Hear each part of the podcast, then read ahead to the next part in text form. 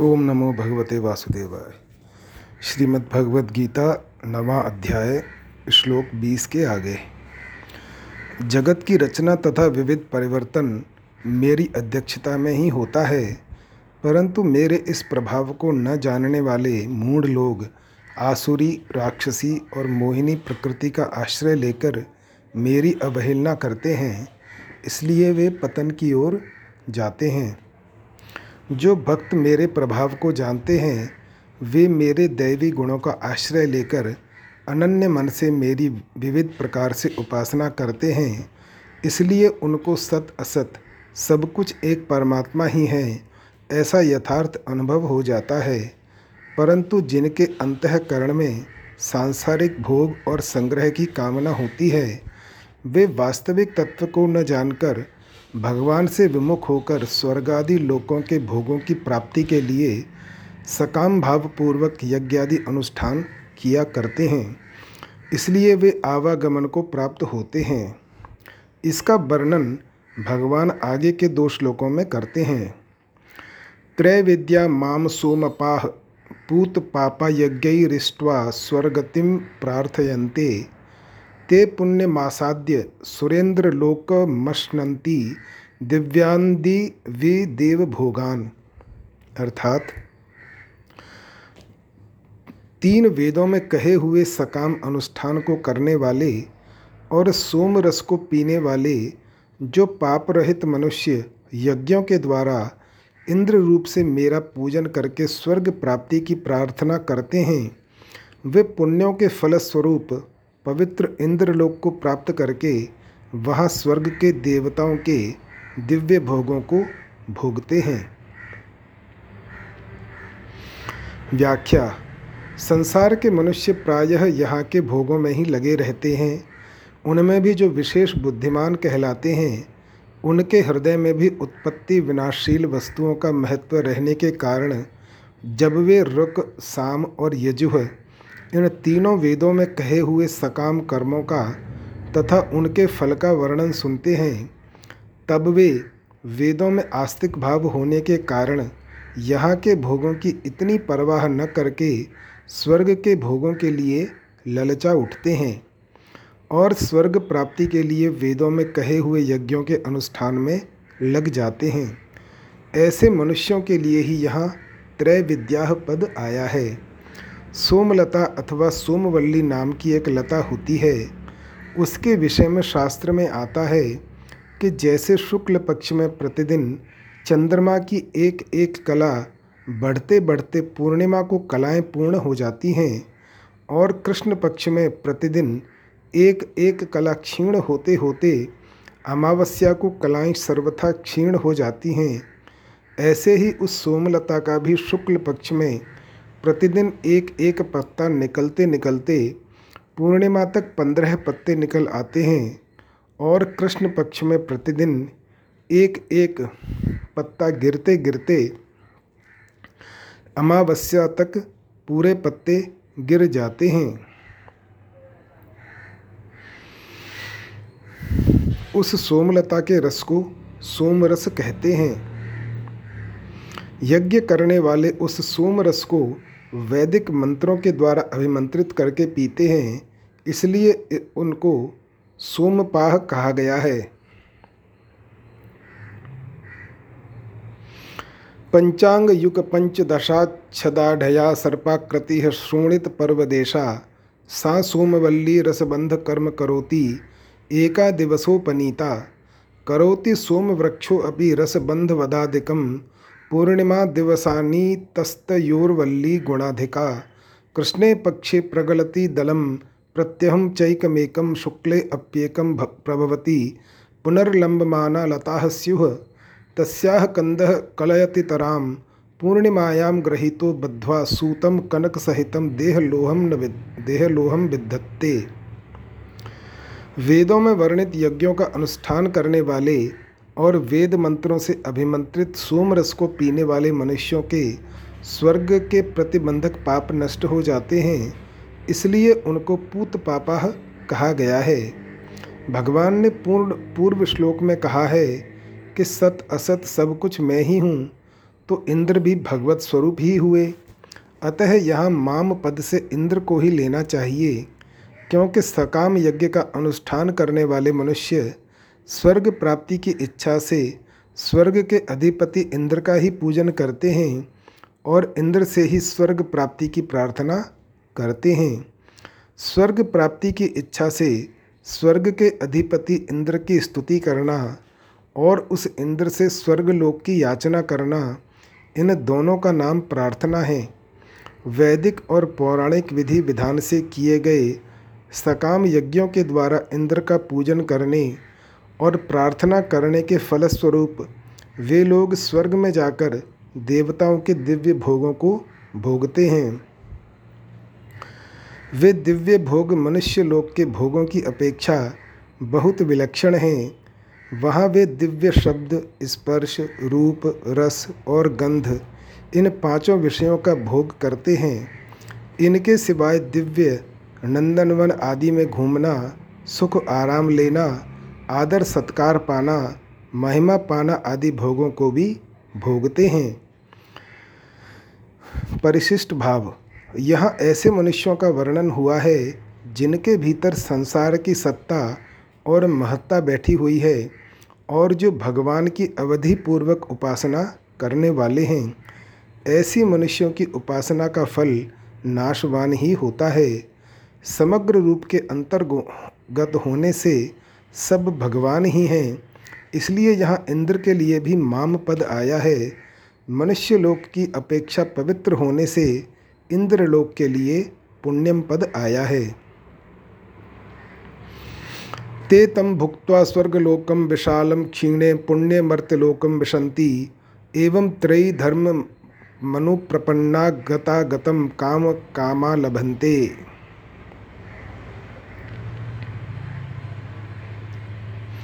वे उस विशाल स्वर्गलोक के भोगों को भोग कर पुण्य क्षीण होने पर मृत्युलेख में आ जाते हैं। इस प्रकार तीनों वेदों में कहे हुए सकाम धर्म का आश्रय लिए हुए भोगों की कामना करने वाले मनुष्य आवागमन को प्राप्त होते हैं।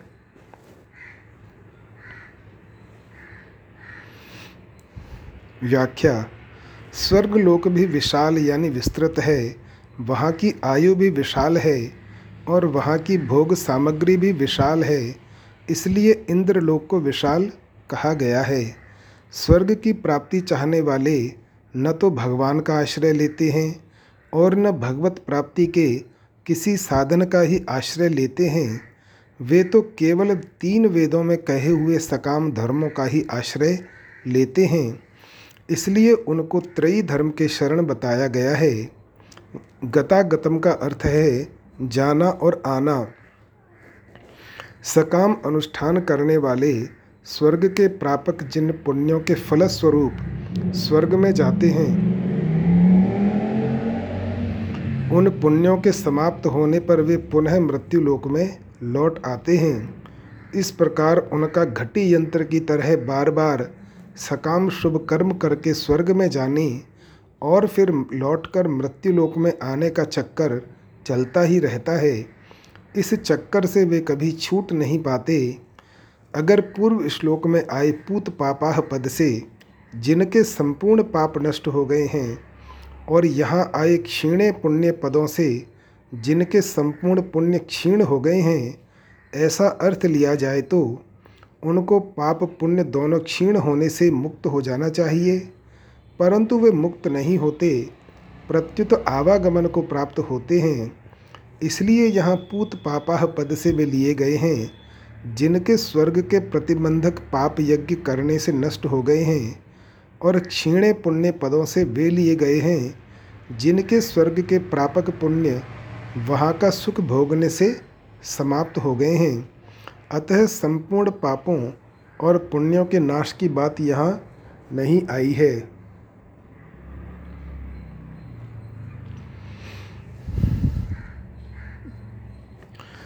जो त्रयी धर्म का आश्रय लेते हैं, उनको तो देवताओं से प्रार्थना याचना करनी पड़ती है, परंतु जो केवल मेरा ही आश्रय लेते हैं, उनको अपने योग क्षेम के लिए मन में चिंता, संकल्प अथवा याचना नहीं करनी पड़ती। यह भगवान, यह बात भगवान आगे के श्लोक में बताते हैं।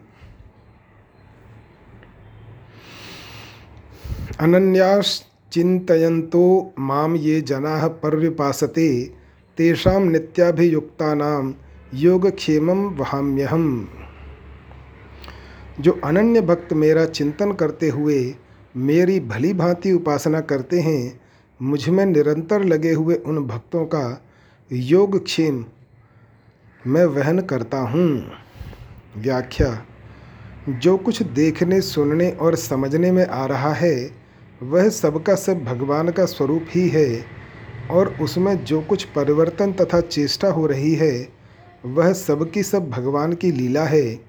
ऐसा जो दृढ़ता से मान लेते हैं, समझ लेते हैं, उनकी फिर भगवान के सिवाय कहीं भी महत्व बुद्धि नहीं होती। वे भगवान में ही लगे रहते हैं, इसलिए वे अनन्य हैं। केवल भगवान में ही महत्ता और प्रियता होने से उनके द्वारा स्वतः भगवान का ही चिंतन होता है। अनन्या कहने का दूसरा भाव यह है कि उनके साधन और साध्य केवल भगवान ही हैं, अर्थात केवल भगवान के ही शरण होना है, उन्हीं का चिंतन करना है, उन्हीं की उपासना करनी है और उन्हीं को प्राप्त करना है, ऐसा उनका दृढ़ भाव है। भगवान के सिवाय उनका कोई अन्य भाव है ही नहीं, क्योंकि भगवान के सिवाय अन्य सब नाशवान हैं। अतः उनके मन में भगवान के सिवाय अन्य कोई इच्छा नहीं है। अपने जीवन निर्वाह की भी इच्छा नहीं है, इसलिए वे अनन्य हैं। वे खाना, पीना, चलना, फिरना, बातचीत करना, व्यवहार करना आदि, जो कुछ भी काम करते हैं, वह सब भगवान की ही उपासना है, क्योंकि वे सब काम भगवान की प्रसन्नता के लिए ही करते हैं।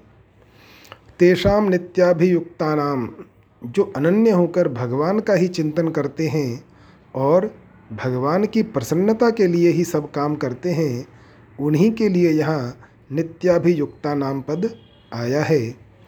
इसको दूसरे शब्दों में इस प्रकार समझें कि वे संसार से विमुख हो गए। यह उनकी अनन्यता है। वे केवल भगवान के सम्मुख हो गए यह उनका चिंतन है और सक्रिय अक्रिय सभी अवस्थाओं में भगवत सेवा परायण हो गए, यह उनकी उपासना है। ये तीनों बातें जिनमें हो जाती हैं, वे ही नित्याभियुक्त हैं। योगक्षेम वहाम्यहम। अप्राप्त वस्तु की प्राप्ति करा देना योग है और प्राप्त सामग्री की रक्षा करना क्षेम है। भगवान कहते हैं कि मेरे में नित्य निरंतर लगे हुए भक्तों का योगक्षेम में वहन करता हूँ। वास्तव में देखा जाए तो अप्राप्त वस्तु की प्राप्ति कराने में भी योग का वहन है और प्राप्ति न कराने में भी योग का वहन है। कारण कि भगवान तो अपने भक्त का हित देखते हैं और वही काम करते हैं जिसमें भक्त का हित होता हो। ऐसे ही प्राप्त वस्तु की रक्षा करने में भी क्षेम का वहन है और रक्षा न करने में भी क्षेम का वहन है। अगर भक्त की भक्ति बढ़ती हो, उसका कल्याण होता हो तो भगवान प्राप्त की रक्षा करेंगे, क्योंकि इसी में उसका क्षेम है। अगर प्राप्त की रक्षा करने से उसकी भक्ति न बढ़ती हो, उसका हित न होता हो तो भगवान उस प्राप्त वस्तु को नष्ट कर देंगे। क्योंकि नष्ट करने में ही उसका क्षेम है। इसलिए भगवान के भक्त अनुकूल और प्रतिकूल दोनों परिस्थितियों में परम प्रसन्न रहते हैं।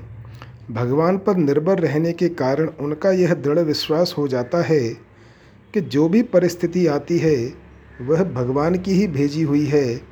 अतः अनुकूल परिस्थिति ठीक है और प्रतिकूल परिस्थिति बेठीक है, उनका यह भाव मिट जाता है।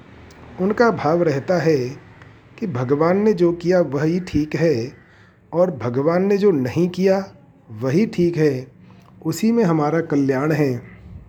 ऐसा होना चाहिए और ऐसा नहीं होना चाहिए। यह सोचने की हमें किंचन मात्र भी आवश्यकता नहीं है, कारण कि हम सदा भगवान के हाथ में ही हैं और भगवान सदा ही हमारा वास्तविक हित करते रहते हैं। इसलिए हमारा अहित कभी हो ही नहीं सकता। तात्पर्य है कि भक्त का मन चाहा हो जाए तो उसमें भी कल्याण है, और मन चाह न हो तो उसमें भी कल्याण है। भक्त का चाहा और न चाहा कोई मूल्य नहीं रखता। मूल्य तो भगवान के विधान का है। इसलिए अगर कोई अनुकूलता में प्रसन्न और प्रतिकूलता में खिन्न होता है तो वह भगवान का दास नहीं है। प्रत्युत अपने मन का दास है। वास्तव में तो योग नाम भगवान के साथ संबंध का है और क्षेम नाम जीव के कल्याण का है। इस दृष्टि से भगवान भक्त के संबंध को अपने साथ दृढ़ करते हैं। यह तो भक्त का योग हुआ और भक्त के कल्याण की चेष्टा करते हैं। यह भक्त का क्षेम हुआ। इसी बात को लेकर दूसरे अध्याय के पैंतालीसवें श्लोक में भगवान ने अर्जुन के लिए आज्ञा दी कि तू निर्योग क्षेम हो जा, अर्थात तू योग और क्षेम संबंधी किसी प्रकार की चिंता मत कर। वहाँ मेहम का तात्पर्य है कि जैसे छोटे बच्चे के लिए माँ किसी वस्तु की आवश्यकता समझती है तो बड़ी प्रसन्नता और उत्साह के साथ स्वयं वह वस्तु लाकर देती है। ऐसे ही मेरे में निरंतर लगे हुए भक्तों के लिए मैं किसी वस्तु की आवश्यकता समझता हूँ तो वह वस्तु मैं स्वयं ढोकर लाता हूँ, अर्थात भक्तों के सब काम मैं स्वयं करता हूँ। परिशिष्ट भाव, भगवान यहाँ पूर्व श्लोक में वर्णित वैदिक सकामी मनुष्यों और आगे के श्लोक में वर्णित अन्य देवताओं के उपासकों की अपेक्षा अपने भक्तों की विशेषता बताते हैं। भगवान के अनन्य भक्त न तो पूर्व श्लोक में वर्णित इंद्र को मानते हैं और न आगे के श्लोक में वर्णित अन्य देवताओं को मानते हैं। इंद्र आदि की उपासना करने वालों को तो कामना के अनुसार सीमित फल मिलता है, पर भगवान की उपासना करने वाले को असीम फल मिलता है। देवताओं का उपासक तो मजदूर की तरह है। और भगवान का उपासक करने वाला घर के सदस्य की तरह है। मजदूर काम करता है तो उसको मजदूरी के अनुसार सीमित पैसे मिलते हैं। पर घर का सदस्य काम करता है तो सब कुछ उसी का होता है। अनन्य भक्त वे हैं जिनकी दृष्टि में एक भगवान के सिवाय अन्य की सत्ता ही नहीं है। उत्तम के अस बस मन माही सपने हूँ आन पुरुष जग भगवान साधक को उसके लिए आवश्यक साधन सामग्री प्राप्त कराते हैं और प्राप्त साधन सामग्री की रक्षा करते हैं, यही भगवान का योगक्षेम वहन करना है। यद्यपि भगवान सभी साधकों का योगक्षेम वहन करते हैं, तथापि अनन्य भक्तों का योगक्षेम विशेष रूप से वहन करते हैं। जैसे प्यारे बच्चे का पालन माँ स्वयं करती है, नौकरों से नहीं करवाती। जैसे भक्त को भगवान की सेवा में आनंद आता है, ऐसे ही भगवान को भी भक्त की सेवा में आनंद आता है। ये यथा माम प्रपद्यन्ते तांस तथैव भजाम्यहम। पूर्व श्लोक में अपनी उपासना की बात कह के अब भगवान अन्य देवताओं की उपासना की बात कहते हैं। ये अप्यन्य देवता भक्ता यजन्ते श्रद्धयान्विता। ते अपि मामेव कौंतेय यजंत्य विधि पूर्वकम हे कुंती नंदन जो भी भक्त श्रद्धापूर्वक अन्य देवताओं का पूजन करते हैं, वे भी मेरा मेरा ही पूजन करते हैं, पर करते हैं अविधि पूर्वक अर्थात देवताओं को मुझसे अलग मानते हैं। व्याख्या, देवताओं के जिन भक्तों को सब कुछ मैं ही हूँ यह समझ में नहीं आया है और जिनकी श्रद्धा अन्य देवताओं पर है, वे उन देवताओं का ही श्रद्धापूर्वक पूजन करते हैं। वे देवताओं को मेरे से अलग और बड़ा मानकर अपनी अपनी श्रद्धा भक्ति के अनुसार अपने अपने इष्ट देवता के नियमों को धारण करते हैं। इन देवताओं की कृपा से ही हमें सब कुछ मिल जाएगा। ऐसा समझकर नित्य निरंतर देवताओं की ही सेवा पूजा में लगे रहते हैं। देवताओं का पूजन करने वाले भी वास्तव में मेरा ही पूजन करते हैं, क्योंकि तत्व से मेरे सिवाय कुछ है ही नहीं। मेरे से अलग उन देवताओं की सत्ता ही नहीं है। वे मेरे ही स्वरूप हैं। अतः उनके द्वारा किया गया देवताओं का पूजन भी वास्तव में मेरा ही पूजन है। पर है अविधि पूर्वक अविधि पूर्वक कहने का मतलब यह नहीं है कि पूजन सामग्री कैसी होनी चाहिए, उनके मंत्र कैसे होने चाहिए, उनका पूजन कैसे होना चाहिए आदि आदि विधियों का उनको ज्ञान नहीं है।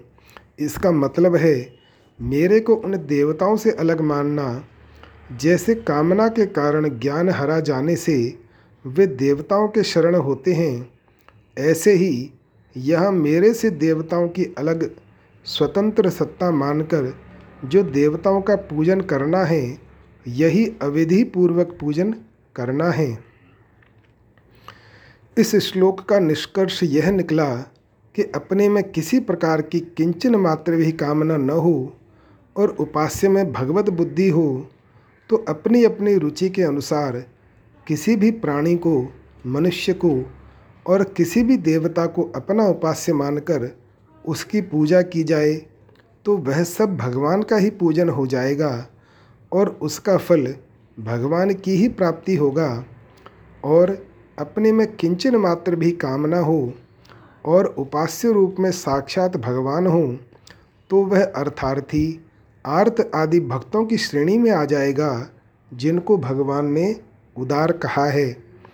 वास्तव में सब कुछ भगवान ही हैं।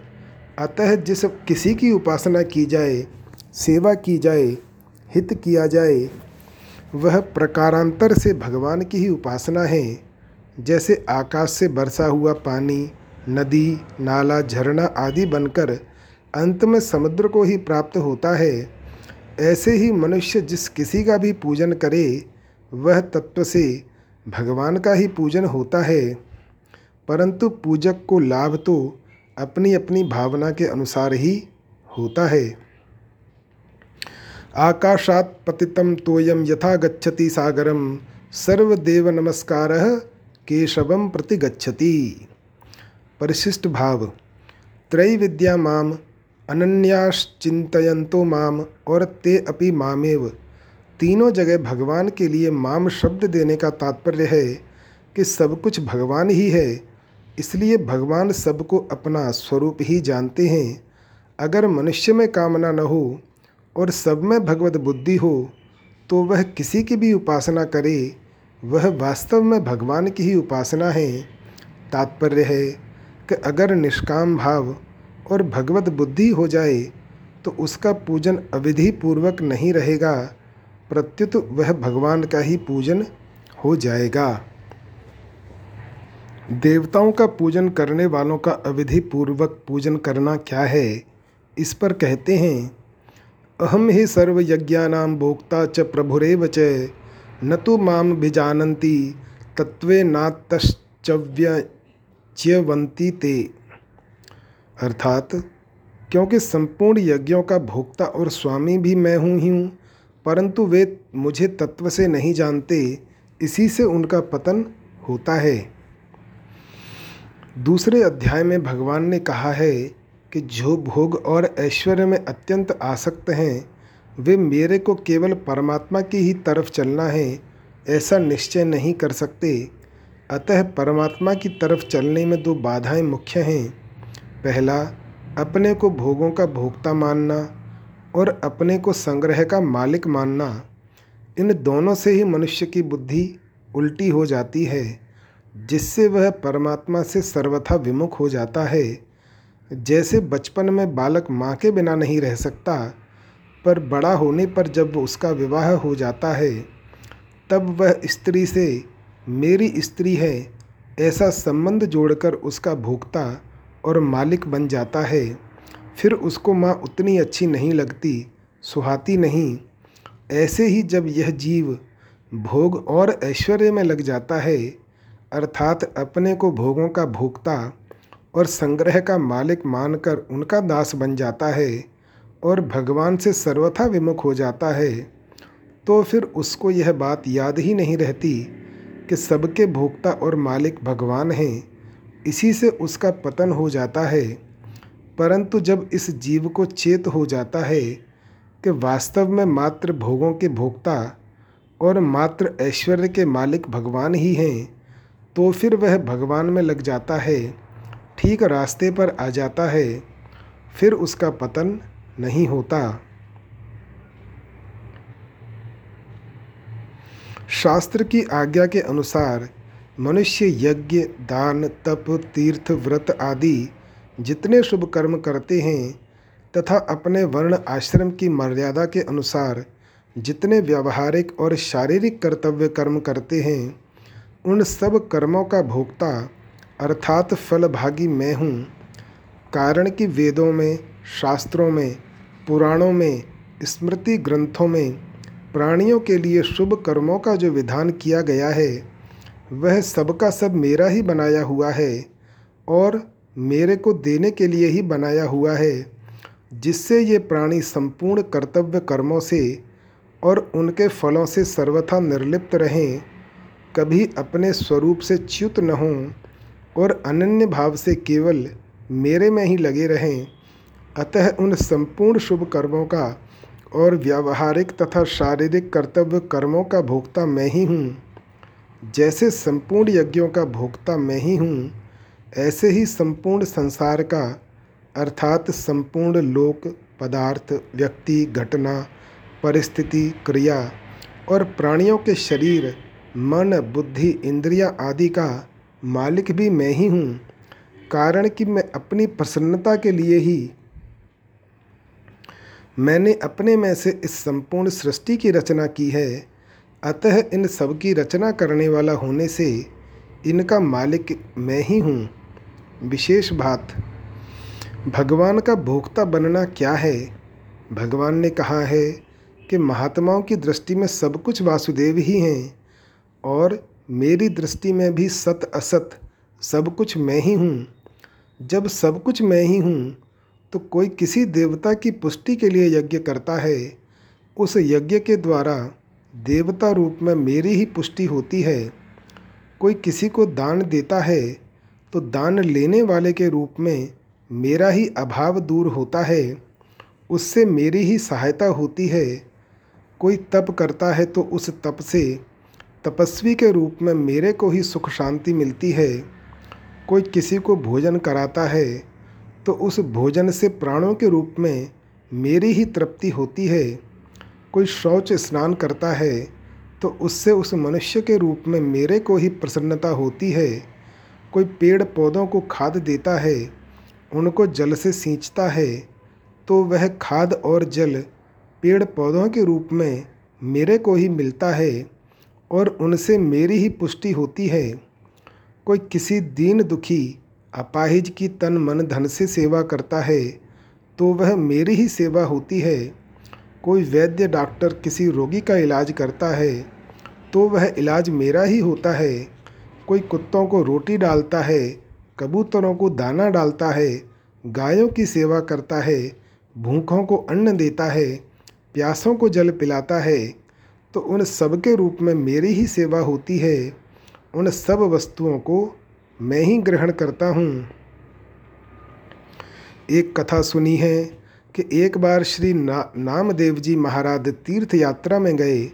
यात्रा में कहीं पर एक वृक्ष के नीचे उन्होंने रोटियाँ बनाई और सामान में से घी लेने के लिए पीछे घूमे।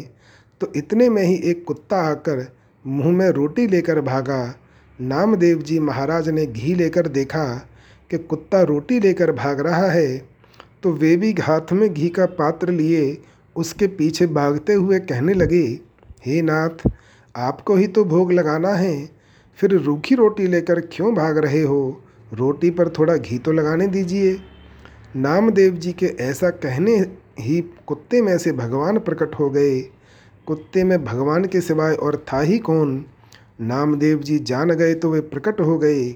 इस प्रकार प्राणी मात्र में तत्व से भगवान ही हैं।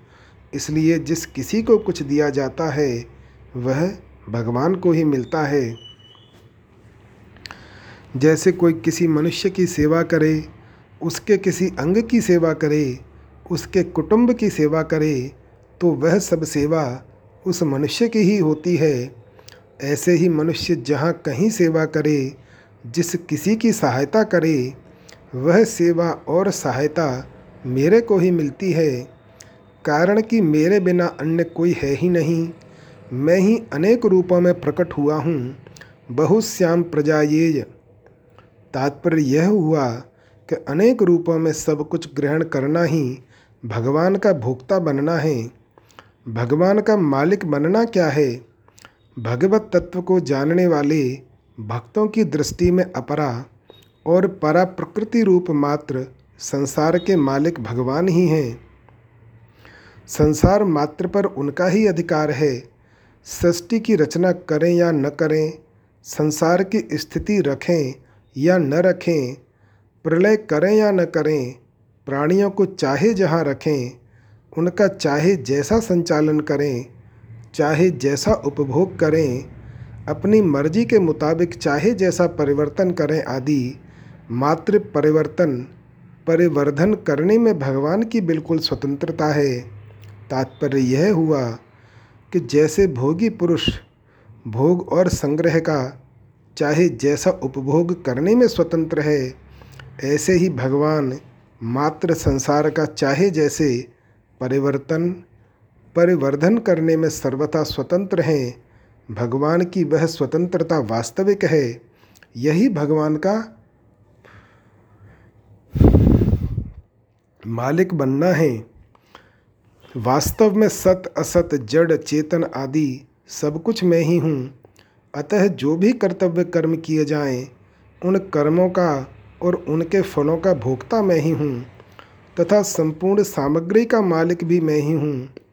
परंतु जो मनुष्य इस तत्व को नहीं जानते वे तो यही समझते हैं कि हम जिस किसी को जो कुछ देते हैं, खिलाते हैं, पिलाते हैं, वह सब उन उन प्राणियों को ही मिलता है। जैसे हम यज्ञ करते हैं तो यज्ञ के भोक्ता देवता बनते हैं। दान देते हैं तो दान का भोक्ता वह लेने वाला बनता है। कुत्ते को रोटी और गाय को घास देते हैं तो उस रोटी और घास के भोक्ता कुत्ता और गाय बनते हैं। हम भोजन करते हैं तो भोजन के भोक्ता हम स्वयं बनते हैं। आदि आदि। तात्पर्य यह हुआ कि वे सब रूपों में मेरे को न मानकर अन्य को ही मानते हैं। इसी से उनका पतन होता है। इसलिए मनुष्य को चाहिए कि वह किसी अन्य को भोक्ता और मालिक न मानकर केवल मेरे को ही भोक्ता और मालिक माने। अर्थात जो कुछ चीज़ दी जाए, उसको मेरे ही समझकर मेरे अर्पण करे त्वदीयम वस्तु गोविंद तुभ्यमेव समर्पये। दूसरा भाव यह है कि मनुष्य के पास जो कुछ भोग और ऐश्वर्य है, वह सब मेरा ही है और मेरे विराट रूप संसार की सेवा के लिए ही है। पर भोग और ऐश्वर्य में आसक्त मनुष्य उस तत्व को न जानने के कारण उस भोग और ऐश्वर्य को अपना और अपने लिए मान लेते हैं, जिससे वे यही समझते हैं कि ये सब चीज़ें हमारे उपभोग में आने वाली हैं और हम इनके अधिपति हैं, मालिक हैं। पर वास्तव में वे उन चीज़ों के गुलाम हो जाते हैं। वे जितना ही उन चीज़ों को अपनी और अपने लिए मानते हैं, उतने ही उनके पराधीन हो जाते हैं। फिर वे उन चीज़ों के बनने बिगड़ने से अपना बनना बिगड़ना मानने लगते हैं। इसलिए उनका पतन हो जाता है। तात्पर्य यह हुआ कि मेरे को संपूर्ण यज्ञों का भोक्ता और मालिक जानने से मुक्ति हो जाती है और न जानने से पतन हो जाता है। च्यवंती पद का तात्पर्य है कि भगवान को प्राप्त न होने से उनका पतन हो जाता है। वे शुभ कर्म करके ऊँचे ऊँचे लोकों में चले जाएँ तो यह भी उनका पतन है क्योंकि वहाँ से उनको पीछे लौटकर आना पड़ता है। वे आवागमन को प्राप्त होते ही रहते हैं, मुक्त नहीं हो सकते। पाँचवें अध्याय के अंत में भी भगवान ने अपने को संपूर्ण यज्ञों और तपों का भोक्ता बताया है। भोक्तारम यज्ञ तपसाम। वहाँ तो भगवान ने अन्वय रीति से अपने को संपूर्ण यज्ञों का भोक्ता जानने वालों को शांति प्राप्त होने की बात कही है और यहाँ व्यतिरेक रीति से वैसा न जानने वालों का पतन होने की बात कही है। स्वयं भोक्ता बनने से ही पतन होता है। भगवान को संपूर्ण शुभ कर्मों का भोक्ता मानने से अपने में भोक्तापन या भोगेच्छा नहीं रहती। भोगेच्छा न रहने से शांति प्राप्त हो जाती है। वास्तव में संपूर्ण कर्मों के महाकर्ता और महाभोक्ता भगवान ही हैं, परंतु कर्ता भोक्ता होते हुए भी भगवान वास्तव में निर्लिप्त ही हैं, अर्थात उनमें कर्तत्व भोक्तृत्व नहीं है। तस्य कर्तारमपि माम विद्धय कर्तारम व्ययम न माम कर्माणि लिम्पन्ति, न मे कर्म फले स्प्रहा जो भगवान को संपूर्ण यज्ञों का भोक्ता और मालिक न मानकर देवता आदि का सकाम भाव से पूजन करते हैं, उनकी गतियों का वर्णन आगे के श्लोक में करते हैं। यान्ति देवव्रता देवान प्रत्यन्यांति पितृव्रता भूतान यान्ति भूतेज्या, यान्ति मद्या जिनो अपि माम। सकाम भाव से देवताओं का पूजन करने वाले शरीर छोड़ने पर देवताओं को प्राप्त होते हैं, पितरों का पूजन करने वाले पितरों को प्राप्त होते हैं, भूत प्रेतों का पूजन करने वाले भूत प्रेतों को प्राप्त होते हैं, परंतु मेरा पूजन करने वाले मुझे ही प्राप्त होते हैं। पूर्व श्लोक में भगवान ने यह बताया कि मैं ही संपूर्ण यज्ञों का भोक्ता और संपूर्ण संसार का मालिक हूँ। परंतु जो मनुष्य मेरे को भोक्ता और मालिक न मानकर स्वयं भोक्ता और मालिक बन जाते हैं, उनका पतन हो जाता है। अब इस श्लोक में उनके पतन का विवेचन करते हैं। यान्ति देवव्रता देवान। भगवान को ठीक तरह से न जानने के कारण भोग और ऐश्वर्य को चाहने वाले पुरुष वेदों और शास्त्रों में वर्णित नियमों, व्रतों, मंत्रों, पूजन विधियों आदि के अनुसार अपने अपने उपास्य देवताओं का विधि विधान से सांगोपांग पूजन करते हैं, अनुष्ठान करते हैं और सर्वथा उन देवताओं के परायण हो जाते हैं। वे उपास्य देवता अपने उन भक्तों को अधिक से अधिक और ऊँचा से ऊँचा फल यही देंगे कि उनको अपने अपने लोकों में ले जाएँगे, जिन लोकों को भगवान ने पुनरावर्ती कहा है। तेईसवें श्लोक में भगवान ने बताया कि देवताओं का पूजन भी मेरा ही पूजन है, परंतु वह पूजन अविधि पूर्वक है। उस पूजन में विधि रहित पना यह है कि सब कुछ भगवान ही हैं, ये इस बात को वे जानते नहीं, मानते नहीं। तथा देवता आदि का पूजन करके भोग और ऐश्वर्य को चाहते हैं, इसलिए उनका पतन होता है।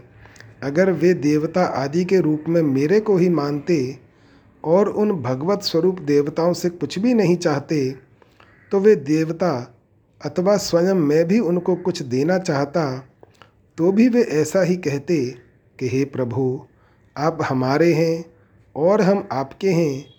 आपके साथ इस अपने पन से भी बढ़कर कुछ और होता तो हम आपसे चाहते भी और मांगते भी। अब आप ही बताइए, इससे बढ़कर क्या है? इस तरह के भाव वाले वे मेरे को ही आनंद देने वाले बन जाते। तो फिर वे तुच्छ और क्षणभंगुर देवलोकों को प्राप्त नहीं होते। जो सकाम भाव से पितरों का पूजन करते हैं उनको पितरों से कई तरह की सहायता मिलती है। इसलिए लौकिक सिद्धि चाहने वाले मनुष्य पितरों के व्रतों का, नियमों का, पूजन विधियों का सांगोपांग पालन करते हैं और पितरों को अपना इष्ट मानते हैं। उनको अधिक से अधिक और ऊँचा से ऊँचा फल यह मिलेगा कि पितर उनको अपने लोक में ले जाएँगे। इसलिए यहाँ कहा गया कि पितरों का पूजन करने वाले पितरों को प्राप्त होते हैं। तामस स्वभाव वाले मनुष्य सकाम भावपूर्वक भूत प्रेतों की का पूजन करते हैं और उनके नियमों का धारण करते हैं। जैसे मंत्र जप के लिए गधे की पूंछ के बालों का धागा बनाकर उसमें ऊँट के दांतों की मणियाँ पिरोना, रात्रि में शमशान में जाकर और मुर्दे पर बैठकर भूत प्रेतों के मंत्रों को जपना, मांस, मदिरा आदि महान अपवित्र चीज़ों से भूत प्रेतों का पूजन करना आदि आदि, इससे अधिक से अधिक उनकी सांसारिक कामनाएँ सिद्ध हो सकती हैं। मरने के बाद तो उनकी दुर्गति ही होगी, अर्थात उनको भूत प्रेत की योनि प्राप्त होगी। इसलिए यहाँ कहा गया है कि भूतों का पूजन करने वाले भूत प्रेतों को प्राप्त होते हैं। और जो अनन्य भाव से किसी भी तरह मेरे पूजन भजन और चिंतन में लग जाते हैं। वे निश्चित रूप से मेरे को ही प्राप्त होते हैं। विशेष बात, सांसारिक भोग और ऐश्वर्य की कामना वाले मनुष्य अपने अपने इष्ट के पूजन आदि में तत्परता से लगे रहते हैं और इष्ट की प्रसन्नता के लिए सब काम करते हैं। परंतु भगवान के भजन ध्यान में लगने वाले जिस तत्व को प्राप्त होते हैं उसको प्राप्त न होकर वे बार बार सांसारिक तुच्छ भोगों को और नरकों तथा चौरासी लाख योनियों को प्राप्त होते रहते हैं। इस तरह जो मनुष्य जन्म पाकर भगवान के साथ प्रेम का संबंध जोड़कर उनको भी आनंद देने वाले हो सकते थे, वे सांसारिक तुच्छ कामनाओं में फंसकर और तुच्छ देवता, पितर आदि के फेरे में पड़कर कितनी अनर्थ परंपरा को प्राप्त होते हैं। इसलिए मनुष्य को बड़ी सावधानी से केवल भगवान में ही लग जाना चाहिए। देवता, पितर, ऋषि, मुनि, मनुष्य आदि में भगवत बुद्धि हो और निष्काम भाव पूर्वक केवल उनकी पुष्टि के लिए, उनके हित के लिए ही उनकी सेवा पूजा की जाए तो भगवान की प्राप्ति हो जाती है। इन देवता आदि को भगवान से अलग मानना और अपना सकाम भाव रखना ही पतन का कारण है। भूत, प्रेत, पिशाच आदि योनि ही अशुद्ध है और उनकी पूजा विधि, सामग्री, आराधना आदि भी अत्यंत अपवित्र है। इनका पूजन करने वाले इनमें न तो भगवत बुद्धि कर सकते हैं और न निष्काम भाव ही रख सकते हैं, इसलिए उनका सर्वथा पतन ही होता है। अगर भक्त का किसी भूत प्रेत में भगत भगवत भाव हो भी जाए तो उस भूत प्रेत का उद्धार हो जाता है और भक्त को भगवान के दर्शन हो जाते हैं। जैसे भक्त नामदेव जी को एक बार लंबे कद का एक भयंकर प्रेत दिखाई दिया तो वे उसे भगवत स्वरूप ही समझकर प्रसन्नतापूर्वक कह उठे, भले पदारे लंबकनाथ धरनी पाव स्वर्गलो माथा, जोजन भर के लांबे हाथ शिव सनकादिक पार न पावे, अनगिन साज सजाएँ साथ। नाम देव के तुम ही स्वामी कीजे मुँह को आज सनात इससे उस प्रेत का उद्धार हो गया और उसकी जगह भगवान प्रकट हो गए। इस विषय में थोड़े वर्ष पहले की सच्ची घटना है। कोई कर्ण पिशाचिनी की उपासना करने वाला था। उसके पास कोई भी कुछ पूछने आता तो वह उसके पूछे बिना ही बता देता कि यह तुम्हारा प्रश्न है, और यह उसका उत्तर है। इससे उसने बहुत रुपए कमाए। अब उस विद्या के चमत्कार को देखकर एक सज्जन उसके पीछे पड़ गए कि मेरे को भी यह विद्या सिखाओ, मैं भी इसको सीखना चाहता हूँ।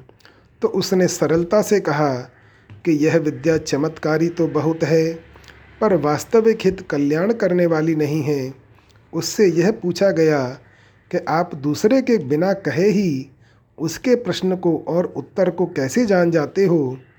तो उसने कहा कि मैं अपने कान में विष्ठा लगाए रखता हूँ।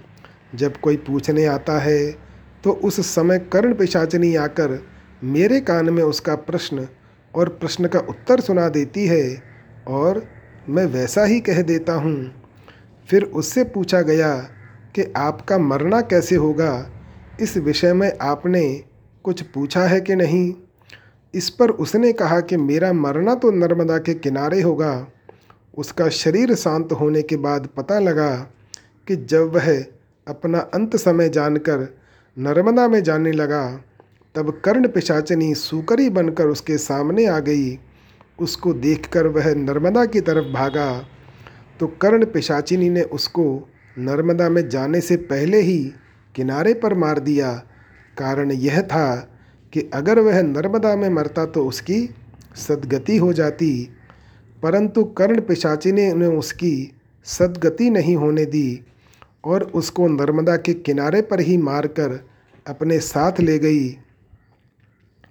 इसका तात्पर्य यह हुआ कि देवता पितर आदि की उपासना स्वरूप से त्याज्य नहीं है, परंतु भूत, प्रेत, पिशाच आदि की उपासना स्वरूप से ही त्याज्य है। कारण कि देवताओं में भगवत भाव और निष्काम भाव हो तो उनकी उपासना भी कल्याण करने वाली है। परंतु भूत, प्रेत आदि की उपासना करने वालों की कभी सदगति होती ही नहीं, दुर्गति ही होती है। हाँ पारमार्थिक साधक भूत प्रेतों के उद्धार के लिए उनका श्राद्ध तर्पण कर सकते हैं। कारण कि उन भूत प्रेतों को अपना इष्ट मानकर उनकी उपासना करना ही पतन का कारण है। उनके उद्धार के लिए श्राद्ध तर्पण करना, अर्थात उनको पिंड जल देना, कोई दोष की बात नहीं है। संत महात्माओं के द्वारा भी अनेक भूत प्रेतों का उद्धार हुआ है। व्रत का अर्थ है नियम। अतः देवव्रत शब्द का अर्थ हुआ देवताओं की उपासना के नियमों को धारण करना, भगवान के शरण होकर उन्हीं के लिए कर्म करना भगवान का पूजन है। स्वकर्मणा तमभ्यर्च सिद्धिम बिंदती मानव। मात्र क्रियाओं को भगवान के अर्पण करने से सब भगवान का पूजन हो जाता है। निष्काम भाव और भगवत बुद्धि होने से कोई निषिद्ध क्रिया हो ही नहीं सकती। क्योंकि कामना के कारण ही निषिद्ध क्रिया होती है। वास्तव में सब कुछ भगवान का ही रूप है, परंतु जो भगवान के सिवाय दूसरी कोई भी स्वतंत्र सत्ता मानता है, उसका उद्धार नहीं होता।